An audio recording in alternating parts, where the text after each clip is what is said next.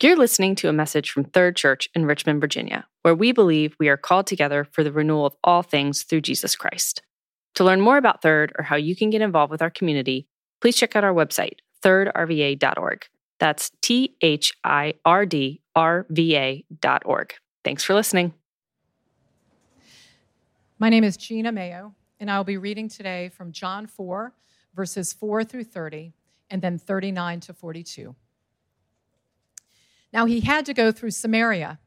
So he came to a town in Samaria called Sychar, near the plot of ground Jacob had given to his son Joseph.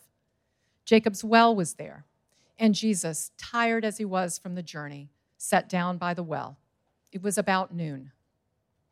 When a Samaritan woman came to draw water, Jesus said to her, Will you give me a drink? His disciples had gone into town to buy food. The Samaritan woman said to him, You are a Jew, and I am a Samaritan woman. How can you ask me for a drink? For Jews did not associate with Samaritans. Jesus answered her, If you knew the gift of God and what it is that asks you for a drink, you would have asked him, and he would have given you living water. Sir, the woman said, You have nothing to draw with, and the well is deep. Where can you get this living water? Are you greater than our father Jacob, who gave us the well and drank from it himself, as did also his sons and his livestock? Jesus answered, Everyone who drinks this water will be thirsty again, but whoever drinks the water I give them will never thirst. Indeed, the water I give them will become in them a spring of water welling up to eternal life. The woman said to him, Sir, give me this water so I won't get thirsty and have to keep coming here to draw water. He told her, Go, call your husband and come back. I have no husband, she replied. Jesus said to her, You are right when you say you have no husband.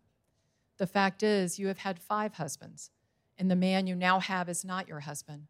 What you have just said is quite true.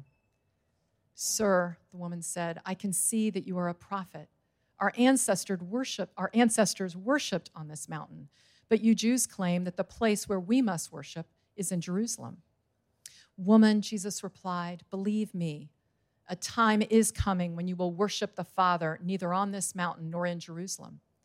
You Samaritans worship what you do not know. We worship what we do know, for salvation is from the Jews. Yet a time is coming and has now come when the true worshipers will worship the Father in the Spirit and in truth, for they are the kind of worshipers the Father seeks. God is Spirit, and his worshipers must worship in the Spirit and in truth. The woman said, I know that Messiah, called Christ, is coming. When he comes, he will explain everything to us. Then Jesus declared, I, the one speaking to you, I am he. Just then, his disciples returned and were surprised to find him talking with a woman. But no one asked, What do you want? or Why are you talking with her? Then, leaving her water jar, the woman went back to the town and said to the people, Come, see a man who told me everything I ever did. Could this be the Messiah? They came out of the town and made their way toward him. Many of the Samaritans from that town believed in him because of the woman's testimony. He told me everything I ever did. So when the Samaritans came to him, they urged him to stay with them, and he stayed two days. And because of his words, many more became believers. They said to the woman, We no longer believe just because of what you have said. Now we have heard for ourselves, and we know that this man really is the Savior of the world the word of the Lord. Gina, let's pray together. Come, Holy Spirit, we pray as we turn to your word. We want to be those who don't just read words on a page and listen to a preacher, but we want to be those who encounter the living, risen, reigning Lord Jesus and to meet him. So help us to meet him today and to walk away different because of it, Move in us that we might see him, know him, and drink of the living water that he's offering. We pray this in the name of Christ. Amen. My friend Kevin is from Texas, and he his family has uh, a couple of pieces of land in the Texas Hill Country. Um, and each of these properties have a house built on them. The first is built along um, the Sabinal River, and so they call that one the River House. And the second is a log cabin, which is a couple miles down the road, and they call that one the log cabin. Very creative names. River House, log cabin. Um, now, the River House uh, is sourced by a well, and it's technically drinkable water, but nobody likes to because the water is super high in mineral content and smells like rotten eggs. Um, and so the water, you know, leaves stains on dishes and stains your clothes and stains, uh, you know, when you brush your teeth with it, it leaves your mouth more grimy than it was before. Not particularly good water. That's, that's the water um, from the well of the river house. Down the road at the log cabin, uh, they, it's also fed by a well, but that well taps down into a natural spring that is flowing deep under the surface of the ground. And that water is delicious. Best water you'll ever taste. Cold, clean, fresh, clear. And the reason is, is because it's moving, it's rushing, it's running, it's flowing all the time. In other words, it's living water. Living water.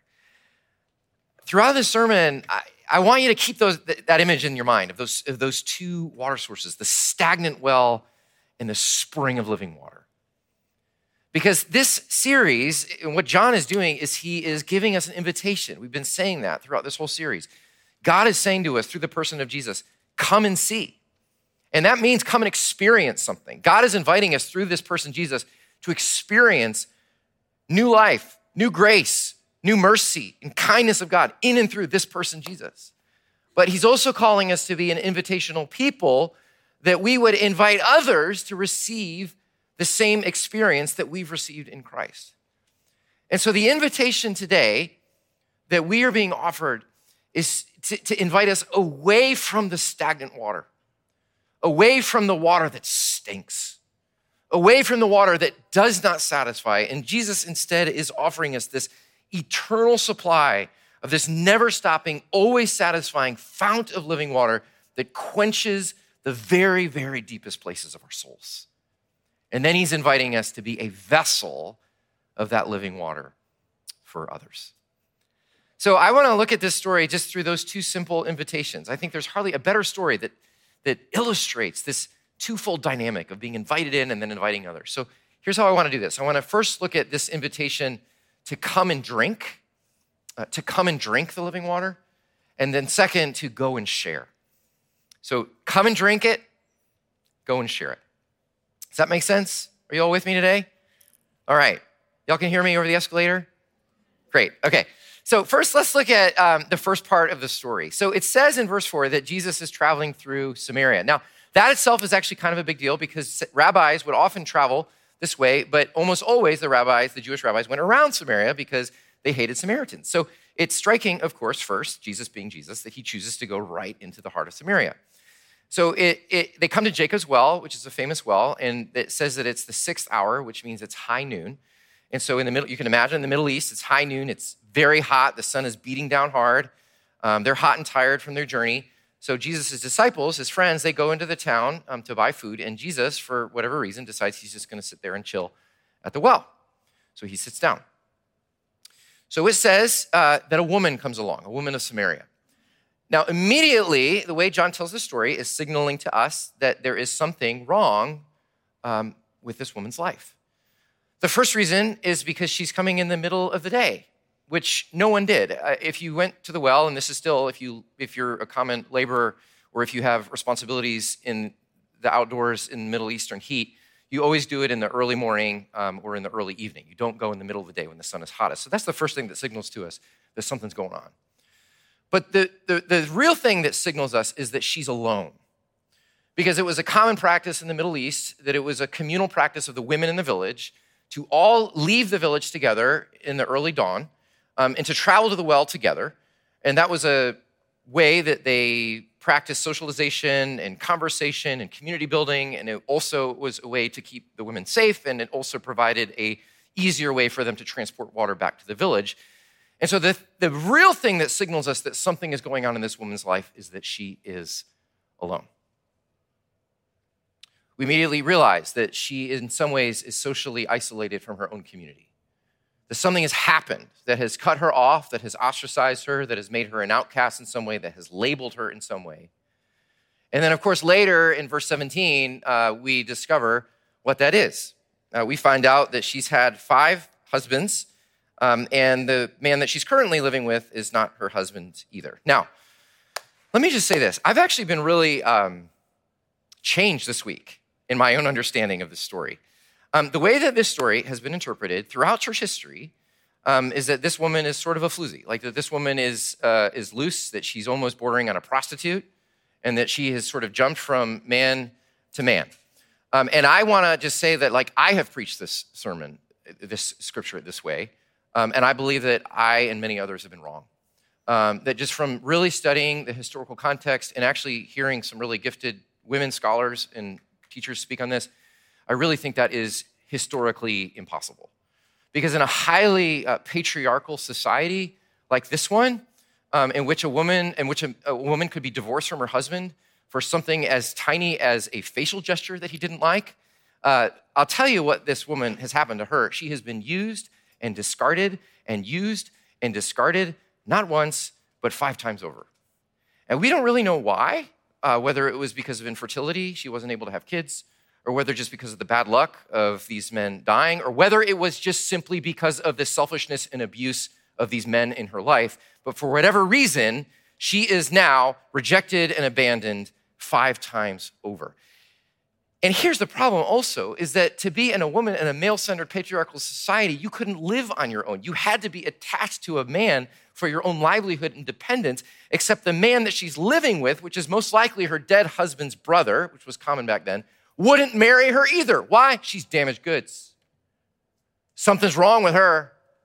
Why would you want to be with somebody like that? So do you see do you see what's going on with her? Whatever the reason, her life is a is a mess. Uh, her, her life is a, is a train wreck, riddled with rejection and abandonment, trauma, and most likely sexual abuse. And so you see why she's alone? Because she is alone.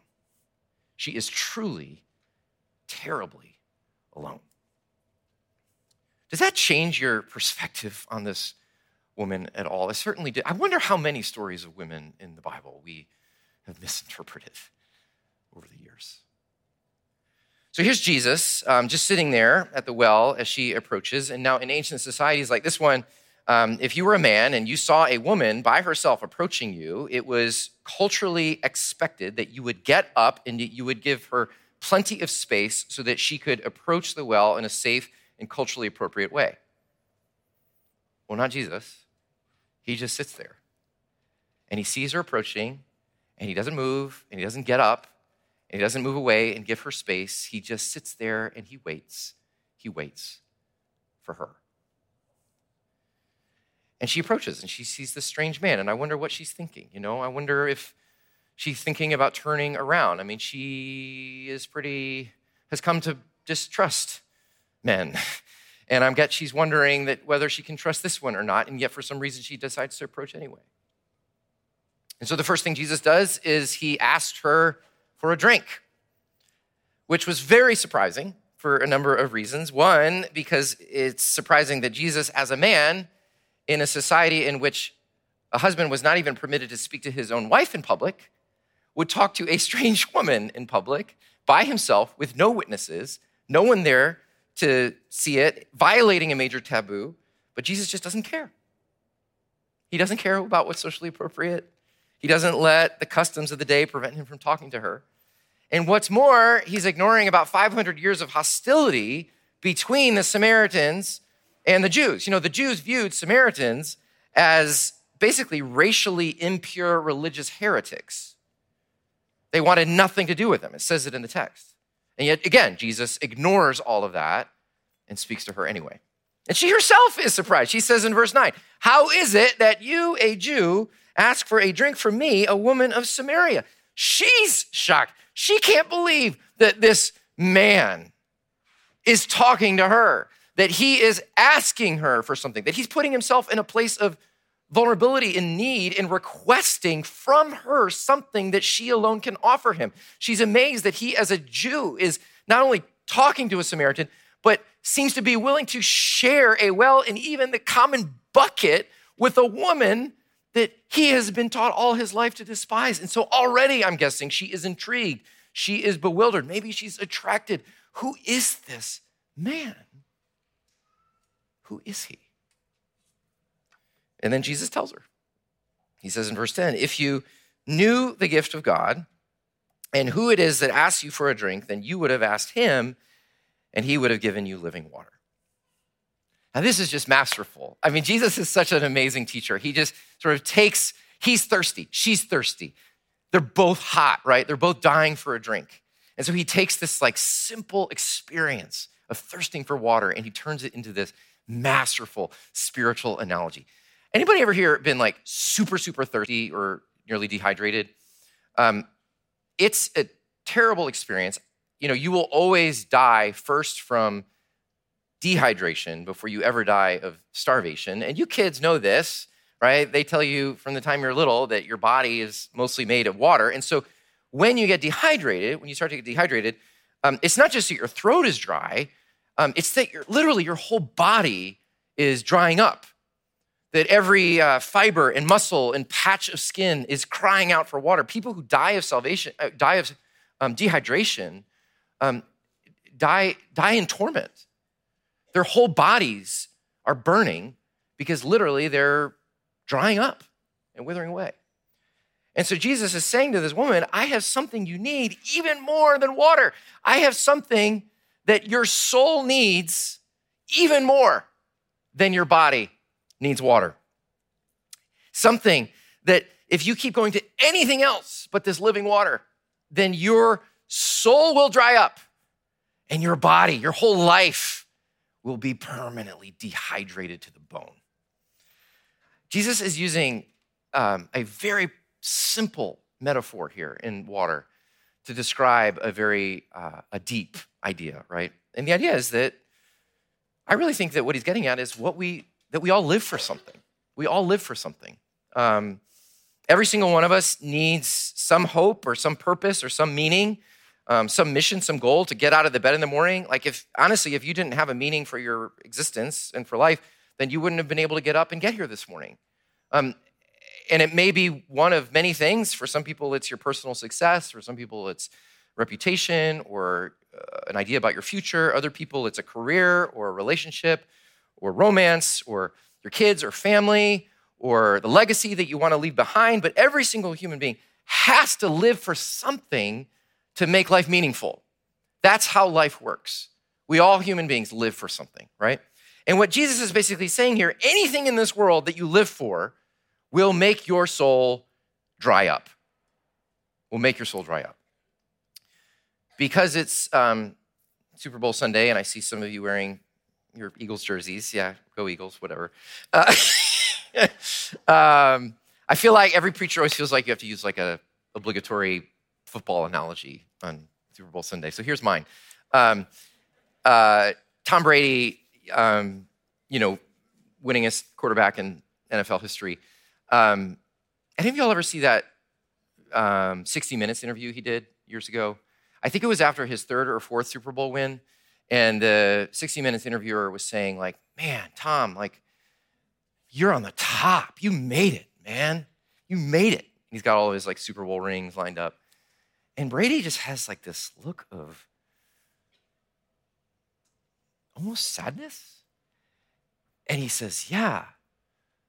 And how is it that I could have three or four Super Bowl rings and just still feel like there's got to be something else. There's got to be something else. See, that's the problem with guys who make it to the top. Very few of us do as humans. The problem with people who actually get to the top of the mountain is because they're the ones who have found out that nothing's there. Nothing's there. And in a way, that's what Jesus is saying. He's saying, like, anything you live for leaves you dry because everything you live for is fragile and fleeting, will turn to dust. You live for a job, you can lose it. You live for a person, uh, they can betray you or leave you or die. Uh, you live for a dream, that dream can be crushed. Every single thing we live for can die and crumble and be turned to dust, except one thing Jesus says I am offering you living water that can quench your soul, that will run so deep in you that no matter what comes in your life, no matter what despair, no matter what disappointment, it will well up and keep flooding you with joy and purpose, no matter what, flowing up, rushing up into eternal life, he says satisfying you forever. This is the one thing I myself in the living water that you need. And I got to tell y'all, for a woman like this, um, who has been used up and cast off so many times, I think drinking of this living water of Jesus means finally meeting a man in Jesus who sees her and knows her and dignifies her and offers her the real and true satisfaction she's been looking for all these years. And to do that, he does have to name a very painful part of her story. He does that. He reminds her of her failed marriages. He reminds her of her brokenheartedness. He reminds her of her grief and even her trauma. And that is sometimes what Jesus does to help us recognize how truly thirsty and dehydrated we are. He shows us our places of deepest sorrow. But then he says to her, and he says to you and me, right there in that painful wound, right here in the deep, desperate, dry, dark valley of your life, where you are right now, my living water is going to flow. And all that love that you've been longing for, and all that peace, and all that acceptance, and all that belonging, and all that desire to be known, to be seen, and valued, and safe, all of that you are longing for me. For me. I am the living water. I'm the only one who can satisfy the thirst of your soul. I have a friend who is a sexual assault survivor, and um, she told me this week that this story offered her healing after that experience. And she gave me permission to share her words. She wrote this um, that she relates to this woman because instead of this man Jesus following the pattern that she's used to from fallen men who in the past have used her as an object or worse, Jesus meets her and speaks to her and sees her and offers her living water. And then my friend writes this If your experience with men has been traumatic, it might not feel safe to let even Jesus get close to you. But this story showed me that Jesus is safe, that he sees, and that he wants to offer living water to me instead of death and destruction. See, in Jesus, she found a person, and not just person, she found a God um, that sh- she could entrust with her wounds and that she knew would handle her story safely and that ultimately would leave her into living waters and healing. So I want to ask you, what wounds are you carrying? You know, like, like if, if Jesus were talking to you, what part of your story would he bring up that was a story of pain where he knew you thirsted the most? Right? Like where where uh, is your thirst the deepest? Where is your soul the driest? Where is your pain and disappointment most acute, um, that thirst could be there because you have a story like this woman's or like my friend's. Um, I know that some of you have a story of abandonment and rejection. Um, some of you have a story of infertility um, and a failed marriage. Um, some of you are like this woman, you just sort of carry around believing the lie that you're worthless. And if that's your story, I really want to hear you to hear me say that Jesus is saying, Come drink of me, the living water. That I am the one who can flood these places of pain and hurt and even trauma in your life, um, bringing renewal and satisfaction and a healing that Jesus alone can bring. Others of you um, may be in places of thirst right now because of your own stupid mistakes, because you have tried to quench your thirst on broken cisterns of stagnant water. Uh, and instead of satisfaction, you have ended up with disappointment or addiction or restlessness, or you are destroying your own life in the process. And what I want you to hear is that Jesus is also offering you the living water. And he is saying, stop going to the stagnant well, stop giving up your putrid water sources. I am the living water. I am the only one who can satisfy. This water will never run out. And so, whoever you are, we have lots of different stories in the room. So, whether you're more like Nicodemus, from last week, or whether you're more like Legion, who's made a mess of his life, or whether you're more like this woman who other people have made a mess of her, whoever you are, whatever your story is, Jesus is saying, come, stop, rest, drink, and be satisfied. That's the invitation to you. There's a second invitation, though, and that is to go and share. And let's just look briefly at the second half of the story because this woman is changed. Um, she's encountered by this, she's changed by this encounter with Jesus. In verse 28, she runs back to her town and she begins to tell her townspeople, the same people who shamed and rejected her, she begins to tell them about this guy that she's met. And I love this sermon. You guys probably would love a sermon this short. Um, verse 29. She says, Come and see a man who told me everything I ever did. Now, at first pass, that doesn't sound like great news to me. Um, uh, do I want somebody to see everything I ever did? no, not really. Uh, probably you don't either. But of course, what she means is look, this man has seen me and he knows me, and he's the first person to actually truly know my full story and yet loves me and does not reject me. So her message, her testimony, as the townspeople say later, is not look at me and what a great Christian I am.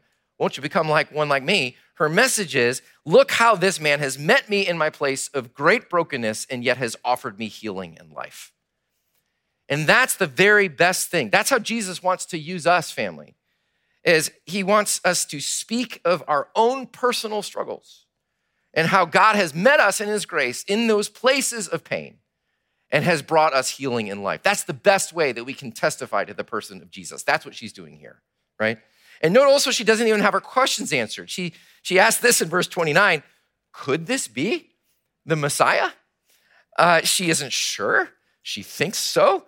Uh, she certainly doesn't have all of her questions answered. She doesn't have all of her doctrines straight. She simply knows that this person is unlike anyone she's ever met. And so she simply says, Come and see this man who I'm pretty sure is the guy we've been waiting for.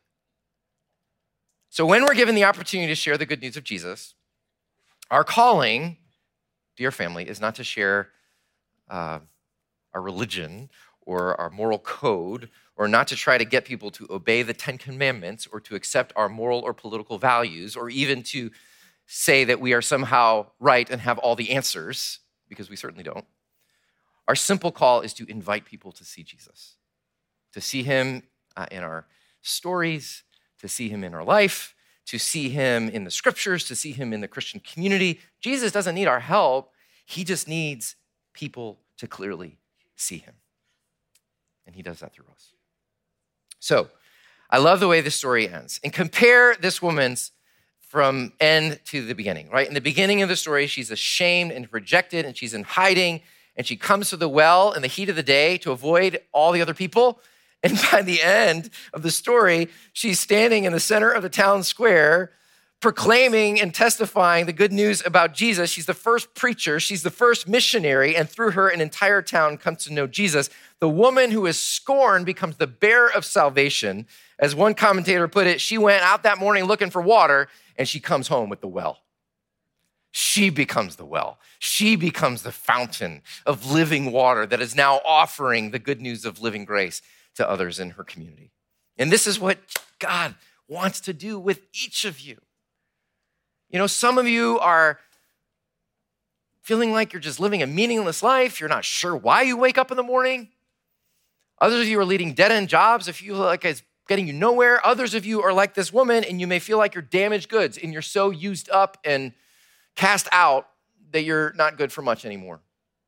And what Jesus is wanting to do is to bring you into his life. He loves taking people in need, people who are broken like this woman, people who feel trapped in their stories, and not just plunge them into his living water, but then call them into his work to make them vessels of his grace for others. Jesus loves turning people into wells for the others who are parched too. And so, Jesus' plan for your life, I believe, is not just to give you living water, but to turn you into a well of living water for others. And so, who might that be? Who might Jesus be calling you to? What barriers? Uh, I want you to think about this. What barriers might Jesus be calling you to break? What um, social conventions or cultural expectations might Jesus be calling you to ignore, like he did? Uh, what person, perhaps someone like this woman who was alone, an outcast, a racial or moral or sexual outsider in some ways, what person might Jesus be calling you to love, to wait for, and to share the living water with? So, friends, as I close, I want you to picture in your minds again um, the river house and the log cabin, the stagnant well, the rushing spring. I want you to picture yourself before standing there in the Texas Hill Country. It's dry, it's hot, your throat is parched, you're longing for a drink. What are you going to do with your thirst? Where are you going to go for water? You could go to the well, that well with stagnant water. You've been there many times, dropping your bucket deep down into it, and you know what comes up nothing, or a leaky bucket, or a bucket of rancid water. That's the well. And then there's the spring, who is Jesus himself. He says, Here I am, the gift of God. I'm offering you my very self. I'm offering you the Spirit. I'm offering to tap you into the deep source of my overflowing joy that can satisfy you forever. Where are you going to go with your thirst? Jesus says all you need to do is drink. Come and drink. So let's let's bow our heads and I just want to give you a moment to be honest with yourself. Where is uh, your thirst the deepest right now? Where is your soul the driest? Where is the pain and disappointment most acute? And there may be something in your life right now that you just need to name to God and a place of pain that you've not really talked to Him about. And there may be something in your life right now that you need to repent of because you were turning to a false water source for the life you thought you could get from it. And I just want you to imagine that place in your life as a dry and parched ravine, dusty and cracked. And then you hear Jesus saying, I am the living water. Would you let the water of the Spirit of the living God flow into this parched landscape of your life? Would you drink of me? Would you receive it?